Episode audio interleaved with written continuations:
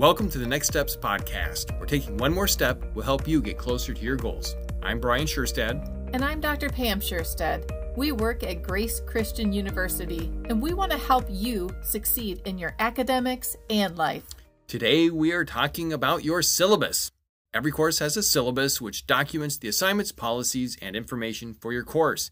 There are many elements in the syllabus that can be extremely helpful when used well.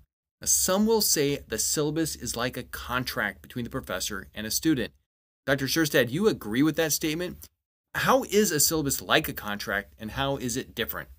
That's a great question. It is like a contract because it provides information so that both parties, the students and the professors, can be on the same page. A syllabus is different than a contract because it can be changed by the professor. And from my experience, I know that when there is a change, it benefits the students. That change may be an assignment due date or the amount of reading that's required.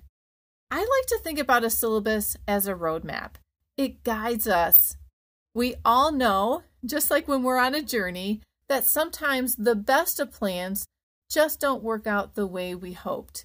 And so, as much work that goes into planning a syllabus Sometimes it does need to change, but change can be good. Whether you think of a syllabus as a contract or a roadmap, a syllabus has a lot of different parts. And here are some pieces of information a student can expect to find in your syllabus contact information, how to get a hold of your professor, layers of outcomes. At Grace Christian University, we have institutional outcomes, program outcomes, course outcomes, and assignment outcomes. And you should see these different layers within the syllabus. The course description gives a broad overview of what this course is about. Policies or other expectations for the class are also part of the syllabus. Here's the scoop. Just like every student is different, so too is every professor. I know the professors at Grace want to know and support you as a student. I want to encourage you to get to know your professors. And then there's the grading scale. Well, that sounds like a golden nugget. It is. The grading scale shows you by percentages or points what the most important assignments are. Some assignments are worth a lot more points. You should plan your time accordingly and do those assignments very well.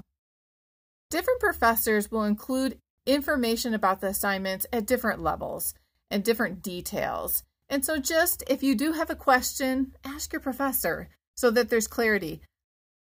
We don't want, as professors, students to be confused when working on assignments. And so if there's a lack of clarity, please try to figure that out. You should also see in the syllabus a course workload table. This information provides an estimate of how much time you'll be spending in class, reading, working on projects, preparing for tests, etc. For each three credit course, you should plan to spend at least 112 hours for the semester. So let's do the math. If you're taking 12 credits this semester, you will be spending about 450 hours of time for those classes. That ends up being about 32 hours a week. Taking college classes as a full time student is like working a full time job. And anyone who's successful as a student will look through their syllabi at the beginning of the semester to map out their workload. This is especially important for major assignments, papers, and tests. If you have two or three major assignments due in the same week, you will probably want to work ahead. Use the schedule in the syllabi to map this out and don't get caught off guard. One crucial element for the successful student that you likely will not find in a syllabus and you won't find in this episode is a rubric. So listen next week when we drop the rubric episode. You have got to listen to the rubric episode. That's going to be quite a ride. Hey, thanks a lot for listening. We are rooting for you. Do it, do it right, do it right now. Take the next step to get closer to your goal.